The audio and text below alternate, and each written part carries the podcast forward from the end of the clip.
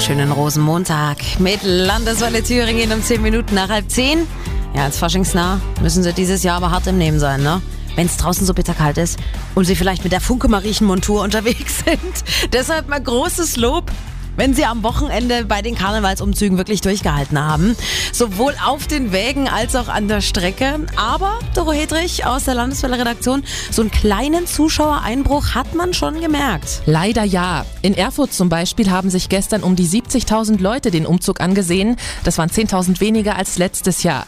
Aber sei es drum, dafür waren wieder großartige Bilder dabei. Eines der Themen, die nicht nur in Erfurt immer wieder aufgenommen wurden, die Große Koalition und das ewige Hin und her dazu.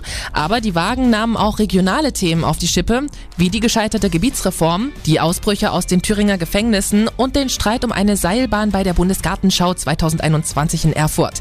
Streitpunkt dieses Jahr beim Umzug in der Landeshauptstadt die Gitter. Zum ersten Mal wurde der Umzug nämlich komplett eingezäunt, anders als beispielsweise in der Karnevalshochburg Wasungen. Dort haben 6000 Narren gitterfrei gefeiert. Halbwegs friedlich war es wohl auch. Die Polizei berichtet nur von kleineren Zwischenfällen. In Stadt Ilm zum Beispiel haben sich im wahrsten Sinne des Wortes jugendliche Narren Bierflaschen an den Kopf gehauen. In Neustadt an der Orla gab es so ein paar Handgemenge.